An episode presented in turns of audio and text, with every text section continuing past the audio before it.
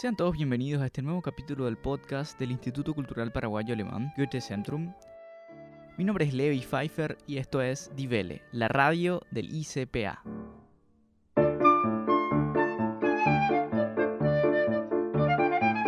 Divele es el podcast del ICPA en el que cada capítulo charlamos sobre arte, cultura, sociedad, política, actualidad, deporte y mucho más.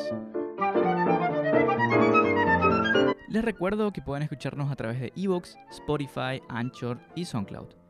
Y que no olviden suscribirse para no perderse ninguna edición.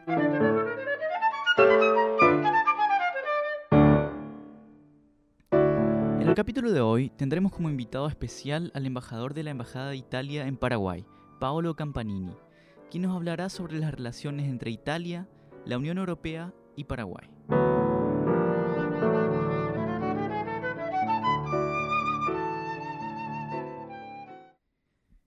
Buenas tardes, señor embajador. Quisiera que nos cuente un poco sobre usted y también que nos comente hace cuánto tiempo está ya en Paraguay y en qué parte del mundo ha trabajado.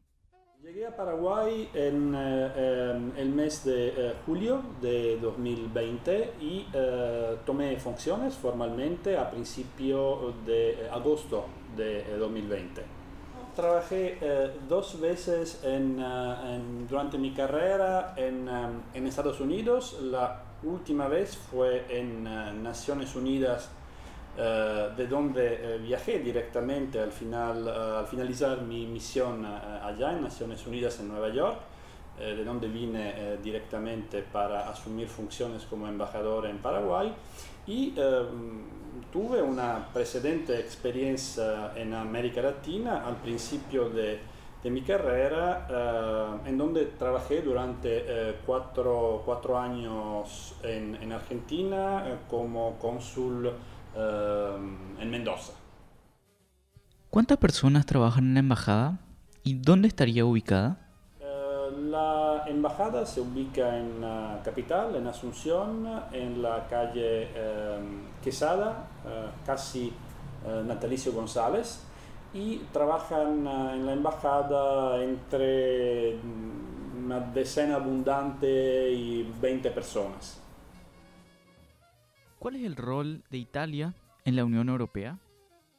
Italia es un eh, eh, miembro fundador de la Unión Europea, eh, pero más allá de ser un miembro fundador y, ser hoy en día uno de los mayores contribuyentes al presupuesto de la Unión Europea, es un país que desde el principio creyó profundamente en los valores de la Unión Europea, que son los valores de, paz, de eh, defensa de la democracia, de derechos humanos eh, y también, eh, por supuesto, de defensa y de promoción de todos los temas de la sostenibilidad. Este compromiso ha sido un trato característico de nuestra presencia en la Unión Europea y creemos que este ha sido un aporte eh, significativo en eh, conformar el eh, perfil de la Unión Europea y de hecho tenemos testimonios, testigos que todos los días nos confirman que el aporte de, Italia con su énfasis en el diálogo, en la paz, en el desarrollo, es un, perfil, un trato que ha sido siempre muy apreciado por eh, nuestros interlocutores.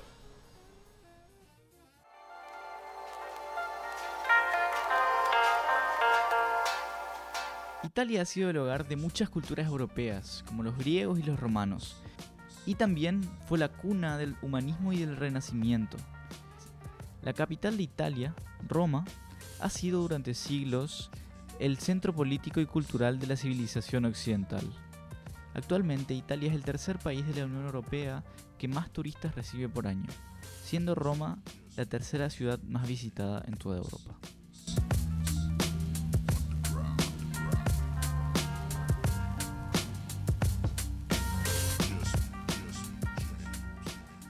¿Cómo afectó la crisis del corona en la escena cultural en su país? La crisis de COVID-19 por un lado, como se puede imaginar, afectó a Italia de la misma ah, forma que afectó casi todos los países del mundo, sino todos los países del mundo, pero quizás con dos um, elementos particulares. El primero es que la cultura uh, por Italia es un, uh, decimos, un, elemento, es un pilar fundamental, así que uh, por supuesto todos los vínculos y perjuicios que ha generado la pandemia de COVID-19 ha sido particularmente impactante en Italia. Y yo diría no solo por Italia y eh, por los eh, operadores culturales de Italia, sino también por eh, los utentes, el público, que no es solo un público italiano, sino es un público internacional que ha sido sustancialmente deprivado durante más de un año de muchas de las oportunidades y mucha de la proyección internacional que Italia siempre ofrece muy generosamente en el ámbito cultural.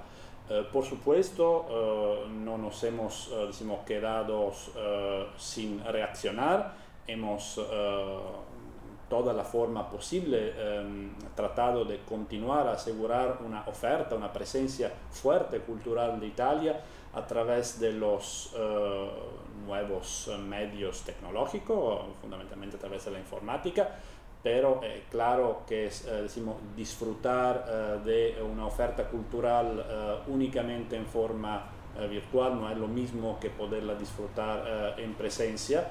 Y por eso yo tengo muchísima confianza y de hecho ya vemos los primeros signos de que dentro de, de muy poco decimos, se podrá volver en toda seguridad a reempezar con los tradicionales eh, flujos eh, turísticos eh, que ofrecerán a, personas, los ciudadanos del mundo, como siempre ha sido, la posibilidad de disfrutar de la, de la oferta cultural italiana. Yo diría que el segundo aspecto que le mencionaba es que muy particular de Italia es que el sentido, la palabra cultura en Italia es una palabra que significa mucho porque no significa solo cultura en un sentido muy estricto, sino que significa también em, cultura eh, en su relación con el paisaje, con el medio ambiente.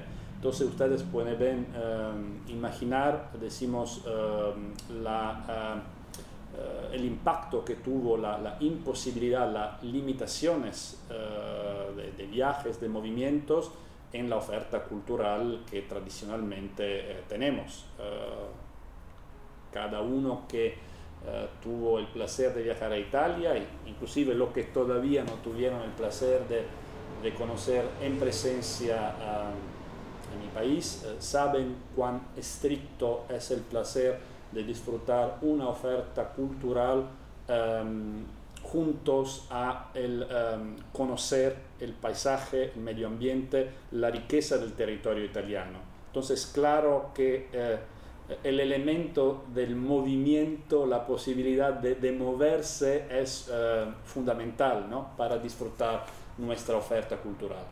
Pero, em, como le comentaba, eh, ya por las semanas y en los meses que vienen, a la luz de, la, ah, decimos, ah, de los índices de eh, mejora que se ven eh, en Italia y en Europa, eh, el gobierno de Italia, las regiones están adoptando todas las medidas para que se pueda en toda seguridad volver a, disfrutar de la oferta cultural italiana en, las, en condiciones las más cercanas posibles de las condiciones eh, del pasado. ¿Qué se notaba en la escena cultural de Paraguay en general y también en esta situación del corona? bueno, como, como, un poco comentaba, eh, contestando a la pregunta precedente, eh, Paraguay es un país que tiene también un grandísimo potencial de oferta cultural, de oferta turística, también yo quisiera subrayar de oferta, en ese caso también vinculada con su bellezas medioambientales. Y entonces creo que Paraguay también sufrió de la dificultad de poder tener un flujo de visitantes y de turistas como se, le conocía antes de la, pandemia. Eh, pero eh, lo que he visto, lo que he podido eh, registrar, es un gran esfuerzo de las autoridades locales, de las autoridades y de los distintos organismos y organizaciones que están comprometidas con la oferta cultural en, decimos, no resignarse en, decimos, en la desolación que dejó la pandemia, sino de continuar eh, a ofrecer a través de los medios eh, electrónicos, virtuales, tecnológicos, eh, una oferta cultural adecuada a, lo que es el, potencial muy, muy interesante y muy importante del país. Como, como le, le, comentaba, Italia, Unión Europea, Italia en particular, em, está em, muy interesada y de hecho ya hemos tomado iniciativas en este sentido. En em, colaborar eh, con Paraguay eh, porque decimos la oferta cultural y vuelvo a subrayar también de belleza medioambiental que es también una parte eh, de la oferta eh, de, un país, porque eh, cultura, medio ambiente, tema de sostenibilidad, finalmente conforman em, una dimensión rica y al mismo tiempo eh, única a través de la cual los em, ciudadanos, fundamentalmente los extranjeros, pueden conocer a un país. Y nosotros creemos que Paraguay tiene un potencial muy grande en ese sentido y em, de hecho ya en el pasado y ya eh, en este momento tenemos eh, formas de, colaboración con Paraguay porque desde un lado eh, Paraguay puede ser más conocido como oferta turístico-cultural en Italia y en Europa. Y por otro lado eh, que Paraguay, si es que hay, eh, por supuesto, interés, y yo uh, registré un gran interés, pueda um, traer inspiración de algunas buenas experiencias que tuvimos en Italia en el sentido de la valorización de cultura y de territorios, para que esa experiencia pueda también uh, servir a, Paraguay para dibujar su propia uh, trayectoria de uh, inserción, de reforzar su inserción en la oferta cultural y turística internacional. Muchísimas gracias, señor embajador.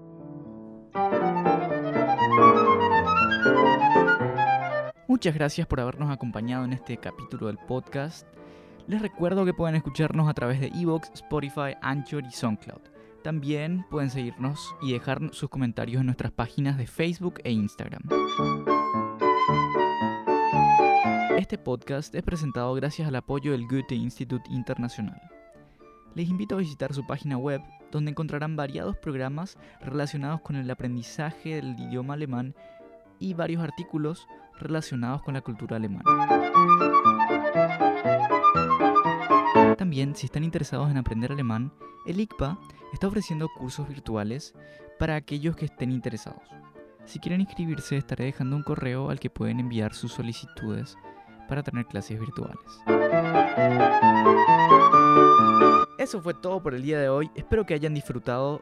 Nos vemos en el próximo capítulo. Mi nombre es Levi Pfeiffer y esto es Divele la radio del ICPA.